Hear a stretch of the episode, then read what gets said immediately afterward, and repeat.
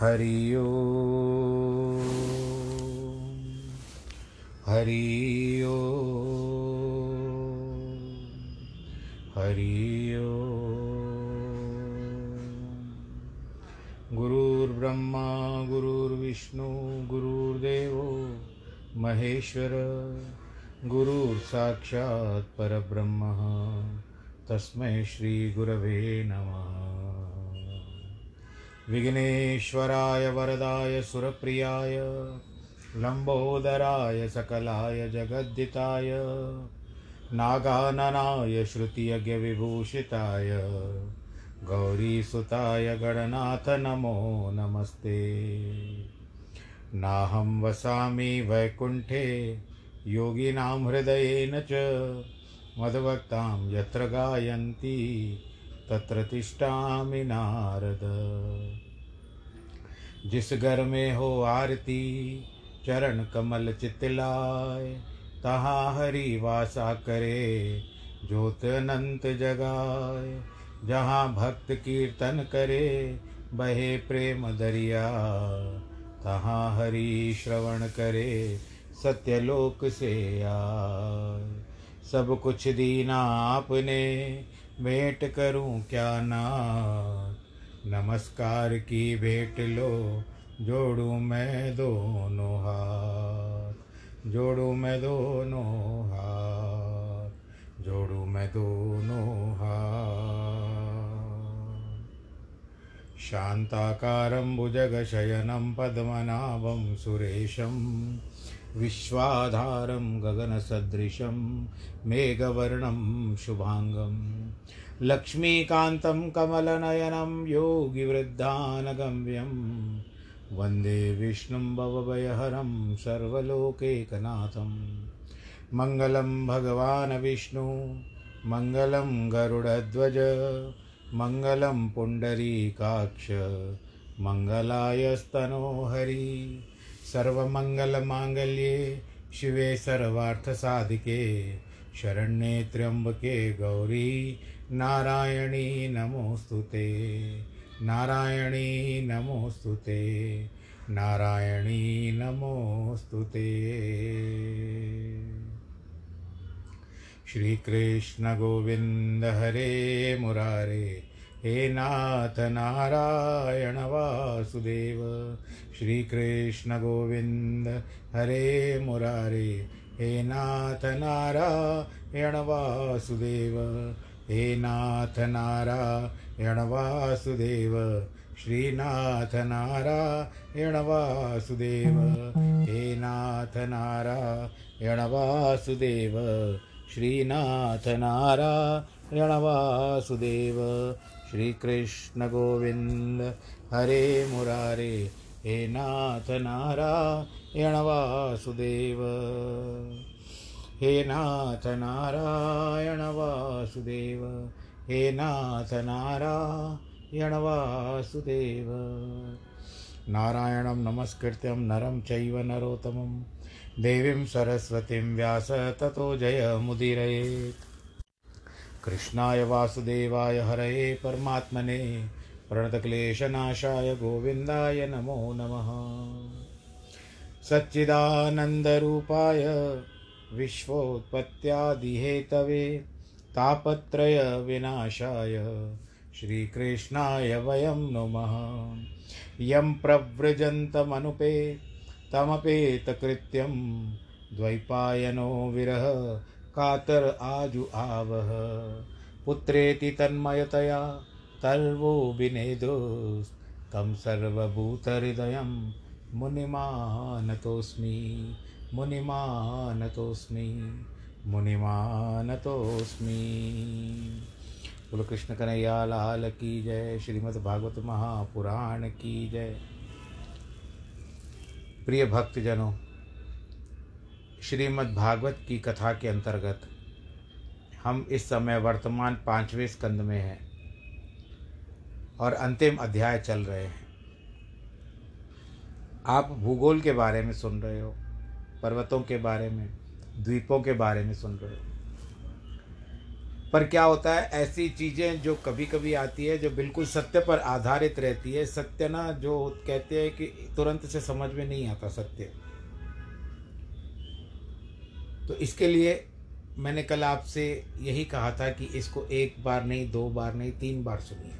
आराम से सुनोगे तो समझ में आएगा। जल्दबाजी में सुनोगे तो यानी लगेगा कि कथा नीरस है। नीरस कथा कहीं भी नहीं होती है।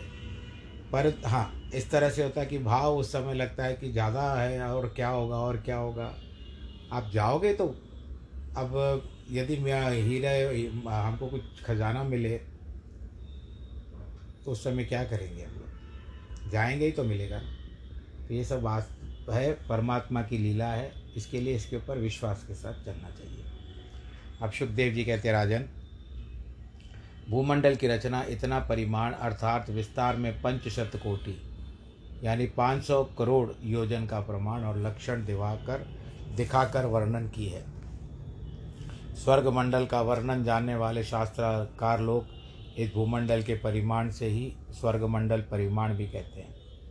इस कारण जिस प्रकार चने आदि की दाल की जाए तो एक दाल की दूसरी दाल के समान ही हो सकती है।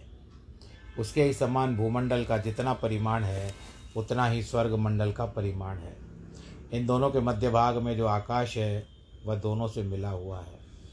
उस आकाश के मध्य के स्थल में भगवान सूर्य नारायण त्रिलोकी को धूप देते हैं। आपके घर में आती होगी धूप, और अपनी दीप्ति से त्रिभुवन को दीप्तमान करते हैं। कितना प्रकाश हो जाता है। सूर्य ही उत्तरायण, दक्षिणायन और विषुवत नामक अपनी मंद, शीघ्र और समान गति से यथाकाल में ऊपर जाना, नीचे आना, समान स्थान में चलने को प्राप्त होकर, नियत काल पर आने पर मकर आदि राशि में रात दिन को बड़ा, छोटा, समान कर देते हैं। अर्थात जब सूर्य मेष और तुला राशि में गमन करते हैं, तब दिन रात प्राय समान हुआ करते हैं। जैसे इस समय में पिछले महीने चौदह या तेरह, चौदह अप्रैल को सूर्य मेष राशि में था तो उस समय दिन और रात समान हो जाते हैं। और उसके पश्चात तुला, जब दिवाली का समय आता है, उस समय की बात है, तब सूर्य रात जो होती है, दिन रात एक समान होते हैं। फिर घटते बढ़ते अलग है, वो बात अलग है, लेकिन उन दिनों में जब मेघ की संक्रांत होती है, आप लोग संक्रांत जानते हो, मेघ की मेष राशि की में संक्रांत होती है या तुला राशि में होती है तो सब सब एक समान होता है। और वृषादि पंचराग, पंचराशि से गमन करते हैं, तब दिन बढ़ जाते हैं। अब वृषभ राशि में वर्तमान है, सूर्य भगवान। तो अब पाँच राशियों तक गमन करेंगे। तो इसके लिए वृषभ, मिथुन, कर्क, सिंह, कन्या। तो पाँच राशियाँ हो गई। तो इनमें दिन बढ़ जाएँगे। महीने महीने से रात्रि क्रमशः कम हो जाती है। फिर सूर्य वृश्चिक वृश्चिक आदि पाँच राशियों में जाया करते हैं। वास्तव में उस समय में दिन रात उलट पुलट हो जाते हैं। रात्रि बड़ी, दिन छोटा हो जाता है। वास्तव में जब सूर्य उत्तरायण में रहते हैं, तब तक दिन बड़े रहते हैं। जब दक्षिणायन में होते हैं, रात्रि बड़ी होती है। इसी कारण इस प्रकार से दिवाकर की मंद, शीघ्र और समान चाल से मानसोत्तर पर्वत और मेरू के मध्य में भ्रमण करने का। हम तो ऐसे देखते हैं कि सूर्य वो ये पूरब से निकला, पश्चिम में अस्त हो गया, परंतु वास्तविकता ऐसे नहीं है। यहाँ पर अस्त होता है तो विदेश जो पश्चिम है, यूएसए, वहाँ पर उदय होते हैं। और कहीं कहीं तो और जगह पर उदय हो जाते हैं। इनका जो मार्ग है, नौ करोड़ इक्यावन लाख योजन है। ऐसे ज्ञानी पंडित और ऋषिगण कहा करते हैं। मानसोत्तर में सुमेरु के पूर्व की ओर इंद्र की पूरी देवधानी है, दक्षिण की ओर यम की पूरी संयमनी है, पश्चिम की ओर वरुण की निमलोचनी नामक पुरी है, उत्तर में चंद्रमा की विभावरी नामक पुरी है इस सब पुरियों में सुमेरु पर्वत के चारों ओर विशेष विशेष सामान्य सम समय से उदय, मध्यान्ह, अस्त और अर्धरात्रि हुआ करती है। यह चार काल सब उदय, अस्त इत्यादि में प्राणियों की प्रवृत्ति और निवृत्ति का कारण है। अर्थात सूर्य भगवान का उदय, अस्त देखकर ही प्राणी गणों की चेष्टा हुआ करती है। वहाँ भी सुमेरु की दक्षिण की ओर वसने वालों की इंद्र की पुरी से जो पश्चिम में निवासी है उनको यमपुरी से, जो उत्तर की ओर रहने वाले हो, उनको वरुण की पुरी से और जो पूर्व की ओर रहने वाले हो, उनको चंद्रमा की पुरी से उदयादिक होते हैं। महात्मा पुरुषों ने ऐसा कहा है, परंतु जो प्राणी सुमेरु पर्वत पर बसते हैं, उनको मध्यान्ह काल सूर्य का ताप करते हैं। यदि सूर्य नारायण बाई ओर चलते हैं, अर्थात नक्षत्रों के सम्मुख होकर गमन करने से, यद्यपि सुमेरु बाई, बायां और रखकर नमन गमन करते हैं, तथा प्रदक्षिणा पर्वत प्रवाह नामक ज्योतिष चक्र को भ्रमण करने से प्रतिदिन एक एक बार दिन दक्षिण दिशा को, अर्थात नक्षत्रों के सम्मुख होकर गमन करने से यद्यपि सुमेरु को बाई और रखकर गमन करते हैं। तथापि प्रदक्षिणावर्त के प्रवर्तक प्रवाह नामक वायु ज्योतिष चक्र को भ्रमण करने से प्रतिदिन एक एक बार दक्षिण दिशा को जाया करते हैं। इसीलिए चक्र गति के कारण अति दूर से सूर्य को अत्यंत भूमि को निकट ही लगा हुआ देखा गया है। इसका एक ही नाम उदय है। उनको आकाश में चढ़ा हुआ देखना, इसका भी नाम मध्यान्ह है। भूमि विष्ट का देखना अस्त कहलाता है। वहाँ से अधिक दूर चला जाना अर्धरात्रि है। वेद में समुद्र के तरीकी दृष्टि क्रम से कही हुई है। दिवाकर प्रातः काल के समय जल में उदय होता है। संध्या काल के समय जल में प्रविष्ट हो जाया करते वास्तव में यह बात कल्पित है, कुछ सत्य नहीं है। परंतु जिस स्थान में दिवाकर उदय होते हैं, दिवा का मतलब दी, दिवा, दिन करने वाले, उसे सूत्रपात स्थान पर भी अस्त हो जाते हैं। मध्यान्ह काल के समय जहाँ प्राणियों को पसीना उपताते हुए धूप देते हैं, उसके सब सूत्रपात स्थान में अर्धरात्रि होने से वहाँ के प्राणियों को उस समय निद्रा आ जाती है। इसीलिए लोग उसका अस्त देख सकते हैं। वे इस स्थान में आने के कारण सूर्य नारायण को नहीं देख सकते। जब सूर्य भगवान इंद्रपुरी से चलते हैं तब पंद्रह घड़ी में यमपुरी में पहुँच जाते हैं। इतने कालांतर में सवा दो करोड़, साढ़े बारह लाख, पच्चीस हज़ार, अर्थात दो करोड़, सैंतीस लाख, पिछहत्तर हज़ार योजन मार्ग इतनी देर में पार कर लेते हैं। अब पंद्रह घड़ी जो मैंने बताई, उसका अनु, अनुमान के हिसाब से थोड़ा बहुत इधर उधर औसतन हम लोग माने तो पंद्रह घड़ी की होती है छः घंटे। ढाई घड़ी की एक घड़ी होती है, ढाई घड़ी, ढाई मिनट की, यानी चौबीस मिनट की एक घड़ी होती है। तो इस तरह से छः घंटे का हिसाब किताब है। तो ये बारह बजे छः बजे से हम लोग अगर मानते हैं छः से लेकर के बारह बजे तक तो दोपहर हो गई। फिर सूर्य यमपुरी की ओर जाते हैं। इस भांति वहाँ से वरुणपुरी और चंद्रपुरी को जाते हैं। वहाँ से फिर इंद्रपुरी आते हैं। इस प्रकार दूसरे ग्रह चंद्र आदि भी ज्योतिष चक्र के नक्षत्रों के साथ ही उदय होते हैं। और नक्षत्रों से अस्त हो जाते हैं। ये राजन इस प्रकार सूर्य भगवान का वेदमय रथ एक मूर्त में पहले कही हुई चार पुरियों, चारों और चौंतीस लाख आठ सौ योजन मार्ग को घूम आते हैं। उस रथ का एक ही पहिया है, इसका नाम है संवत्सर, जो इस समय में हर जैसे उगादी आती है या नववर्ष आता है, संवत जिसको कहते हैं जब वो आता है तो हमारा वर्ष बदल जाता है, हिंदू कैलेंडर के हिसाब से। तो उस समय जो बदलता है, वो संवत्सर बदलता है। तो इस तरह से ऐसा कहते हैं कि इस पहिए के बारह आरे और बारह मास हैं। छः उसकी पुट्ठी है, जो ऋतु कहलाती है, और शीत, गर्मी, वर्षा, ये तीनों उसकी नाभि है। उसकी धुरी का भाग, सुमेरु पर्वत का मस्तक है और दूसरा भाग मानसत्तो, मानसोत मानसोत्तर पर्वत पर स्थापित है।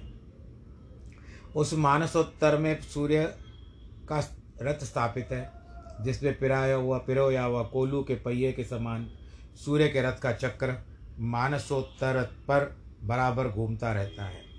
हे राजन, सूर्य के रथ के दो दुर्रे हैं, यानी जो पहिए हैं। प्रथम दुरा तो सुमेरु और मानसोत्तर से फैला हुआ है उसका परिणाम एक करोड़ सत्तावन लाख पचास हज़ार योजन है। और दूसरे दुरे का परिमाण इससे चौथाई है, अर्थात उनतालीस लाख साढ़े तैंतीस हज़ार योजन है। पहला धुरा दूसरे धुरे के पूर्व भाग में बंधा हुआ है। कोलू के धुरे के समान दुर्लो के वायुपाश उसका ऊपर का भाग बंधा हुआ है। इसको नीड़, अर्थात बैठने का स्थान छत्तीस लाख योजन बड़ा, उसमें चौदह ही अंश अर्थात नव लाख योजन ऊँचा है। इस रथ का जुआ जो है वह नव लक्ष योजन का बड़ा है। इस रथ में गायत्र आदि, नामदारी सात, अपूर्व तुरंग अरुण नामक सारथी जोते हुए हैं। भगवान मारतंड के रथ को खींच कर ले चलते हैं। सूर्य नारायण के सारथी कर्म से नियुक्त होकर अरुण आदि आगे बैठे रहते हैं, परंतु उनका मुख सूर्य नारायण के ही सम्मुख रहता है। और बाल्य खिल नामक ऋषिगण, जिनके शरीर पर परिमाण अंगुष्ठ पर्वत मात्रा है, जिनकी संख्या है साठ हज़ार, वे सब सूर्य नारायण के सम्मुख संभाषण करने के लिए नियुक्त होकर अनेक प्रकार के उनकी स्तुति करते हुए पीछे की ओर चलते हैं। सूर्य भगवान को दर्शन करते हैं, वे सूर्य भगवान को पीठ नहीं दिखाते, वो उल्टा चलते हैं, बाल्य खिले मुनि और उनकी स्तुति करते हुए चलते हैं। बोलो सूर्य नारायण भगवान की जय। इसी प्रकार और भी ऋषि, गंधर्व, अप्सरा, सर्प, राक्षस, असुर, देवता इत्यादि, जिनकी संख्या एक एक करके चौदह है। चौड़ जोड़ो, जोड़ की रीति से सात जोड़ है। वे प्रत्येक मास में भिन्न भिन्न नाम वाले सूर्य भगवान की अलग अलग कार्य करने के द्वारा उपासना किया करते हैं। इन सब के नाम भी अलग अलग हैं। हे राजन, दिवाकर इस रीति से परिवृत होकर भूमंडल में नौ करोड़ एक लाख पचास हज़ार योजन गमन करते हुए प्रत्येक क्षण में दो हज़ार दो योजन मार्ग चलते हैं। सूर्य सबसे बड़े देवता है, सूर्य ईश्वर है। इतनी कथा सुनाकर राजा परीक्षित सुखदेव जी से कहते, राजन, आपने जो यह वर्णन किया कि भगवान सूर्य नारायण के सुमेरु और ध्रुव की प्रदक्षिणा करके घूमते घूमते सब राशियों के सम्मुख बिना प्रदक्षिणा किए हुए गमन करते हैं तो वह बात हमको विचार के परस्पर विरुद्ध मालूम हो जाती है। क्या निर्णय लिया जाए? तब सुखदेव जी कहते हैं कि जिस प्रकार घूमते हुए कुमार के चाक के साथ उसके ऊपर की घूमती हुई चींटियाँ आदि गति दूसरी प्रकार जान पड़ती है, क्योंकि चक्र के एक भाग एक एक भाग को त्याग कर वे आती हुई ज्ञात होती है। ऐसे ही नक्षत्र राशियों के द्वारा उपलक्षित काल चक्र में ध्रुव और मेरु की प्रदक्षिणा करने से शीघ्रता के साथ चलने के कारण उनके आश्रय, सूर्य आदि ग्रहों की गति और ही प्रकार से नक्षत्र के मध्य में हो जाती है। हे राजन, राक्षस नारायण साक्षात क्षमा कीजिए। साक्षात नारायण, ये भगवान आदि पुरुष लोगों का मंगल करने के लिए कर्म शुद्धि के निर्मित स्वरूप जो अपनी वेद माया आत्मा है, उसको बारह प्रकार से विभाग करते हुए वसंत आदि छह ऋतुओं में सब कर्मों के भोगानुसार उन ऋतुओं के गुण वर्णन शीत, उष्ण आदि का विभाग करते हैं। परम पुरुष के इस व्यापार में आत्म तत्व के जानने वाले विद्वान लोग भी इस शास्त्र की आलोचना करके तर्क वितर्क किया करते हैं। इसीलिए सब पुरुष जो वर्णाश्रम, आचर पर, आचरण पर चलने वाले हैं, वे लोग वेद में कहे हुए कर्मों से इंद्रिया रूप और ध्यानादि योग विस्तार करके। अब क्या करते हैं? ये सूर्य ही सब लोगों की आत्मा है। स्वर्ग स्वर्ग और पृथ्वी के मध्य में जो आकाश मंडल है उसके मध्यकाल में चक्र स्थित होकर यही सूर्य की, जो होते बारह महीनों की, राशियों को भोग करते हैं। मेष आदि राशियों का नाम ही इन सब मासों के नाम है। ये सब मास संवत्सर के अंग है। ये राजन सब महीने अलग अलग भांति के होते हैं। ये चंद्रमा की गति से दो पक्ष का महीना होता है, कृष्ण पक्ष और शुक्ल पक्ष। सूर्य की गति के हिसाब से सूर्य सवा दो दो नक्षत्र भोग कर काल को एक मास कहते हैं। ये एक महीना पितरों के महीने का एक दिन रात होता है। अर्थात इन दोनों कृष्ण पक्ष और शुक्ल पक्ष में एक ही मास होता है। यह यथाक्रम से पितृलोक के दिन और रात्रि होती है। हे राजन सूर्य नारायण जितने काल में संवत्सर का छठा भाग अर्थात दो राशियों को भोग करते हैं, वह काल ऋतु कहलाता है। इसीलिए यह ऋतु संवत्सर एक अंग है। इसीलिए ऋतु संवत्सर का एक अंग है। छः ऋतु मतलब दो महीने एक ऋतु चलती है। इस समय में जो वर्तमान है, वो है ग्रीष्म ऋतु। इसके बाद आएगी, यानी ग्रीष्म ऋतु। अब आप समझ समझ रहे होंगे कि वर्षा आ चुकी है तो फिर ग्रीष्म ऋतु कैसे? परंतु अब तक दो महीने ग्रीष्म ऋतु को पूरे नहीं हुए जल्दी ही हो जाएँगे। उसके बाद वर्षा ऋतु आरंभ हो जाएगी। तो ये दो महीने की ऋतु होती है। और यह ऋतु संवत्सर का एक अंग है। इस प्रकार सूर्य नारायण जितने समय में पृथ्वी के आधे भाग में घूम जाते हैं, वह उतना काल अयन कहा जाता है। इस प्रकार से सूर्य नारायण जितने काल में स्वर्ग मंडल पृथ्वी मंडल ये दो मंडल आकाश मंडल सहित संपूर्ण रूप से भ्रमण कर भोग करते हैं, वही काल संवत्सर हो जाता है। इस सूर्य की मंद, शीघ्र और समान गति से संवत्सर, परिवत्सर, इड़ावत्सर, अनुवत्सर और वत्सर, इन पाँच नामों के पाँच प्रकार होते हैं। ऐसा पंडित लोग कहते हैं, आप फिर से सुन लीजिएगा कि संवत्सर, परिवत्सर, इड़ावत्सर, अनुवत्सर और वत्सर। हे राजन, सूर्यमंडल के ऊपर, लक्ष्य योजन के ऊपर चंद्र ग्रह दृष्टित होता है। यह चंद्रमा के दो पक्ष चलता है। सूर्य एक संवत्सर चलता है। चंद्रमा सवा दो दिन में सूर्य के एक मास के बराबर चलता है। चंद्रमा एक दिन में सूर्य के एक पक्ष के चलने के बराबर चलता है। शुक्ल पक्ष की पड़वा संक्रांति जब हो तो सौरभ, सौर मास और चांद्रमास दोनों प्रारंभ होता है। इस प्रकार वर्ष का नाम संवत्सर होता है। सूर्य की गणना से छः दिन बढ़ते हैं। चंद्रमा की गणना से छः दिन घटते हैं। इस प्रकार से बारह बारह दिन का अंतर होने से सूर्य और चंद्रमा आगे पीछे हो जाते हैं। तो पाँच वर्ष के मध्य जो दो अधिक मास पड़ जाते हैं, छठे वर्ष दोनों का हिस्सा वेक हो जाता है। फिर पड़वा यानी प्रथम तिथि से दिन से संक्रांत होने से वही छठा वर्ष संवत्सर कहलाता है। इसी प्रकार प्रथम वर्ष को संवत्सर, दूसरे को परिवत्सर, तीसरे को इड़ावस्तर, चौथे को अनुवत्सर और पाँचवें को वस्त्र वत्सर कहते हैं। कभी कभी चंद्रमा की गति अति शीघ्र होने के कारण ग्रह सूर्य के बराबरी से आगे हो जाता है। चंद्रमंडल की सब कलाएँ जब अपूर्यमाण रहती है, अर्थात बढ़ती है, देवगणों का दिन होता है। जब क्रम क्रम से कलाएँ क्षीण होती है तो पितृलोक का दिन होता है। ये मैंने आपको भगवत गीता में भी सुनाया था। हे राजन चाँद चंद्र ग्रह इस प्रकार से शुक्ल पक्ष और कृष्ण पक्ष द्वारा पितरों का दिन रात करते हुए तीस तीस मुहूर्त में एक एक नक्षत्र को भोगते हैं। यह ग्रह अन्नमय और अमृतमय होने के कारण सब जीवों का प्राण सबके जीवन हेतु है। इस प्रकार चंद्रमा को जीवन दाता भी कहते हैं और चंद्रमा को वनस्पति का देवता भी कहते हैं, अमृत का देवता भी कहते हैं। इसीलिए सोलह कला युक्त चंद्रमा की भगवान परम पुरुष, मनोमय, अन्नमय और अमृतमय है। अधिक करके देवता, पितृ, मनुष्य, भूत, पशु, पक्षी, सर्प, लता, झाड़, इन सबको प्राणियों के तृप्त किया करते हैं। बुद्धि का देने वाला है। इसीलिए ऋषि लोग इसको सर्वमय कहकर वर्णन करते हैं, तृप्त होते हैं।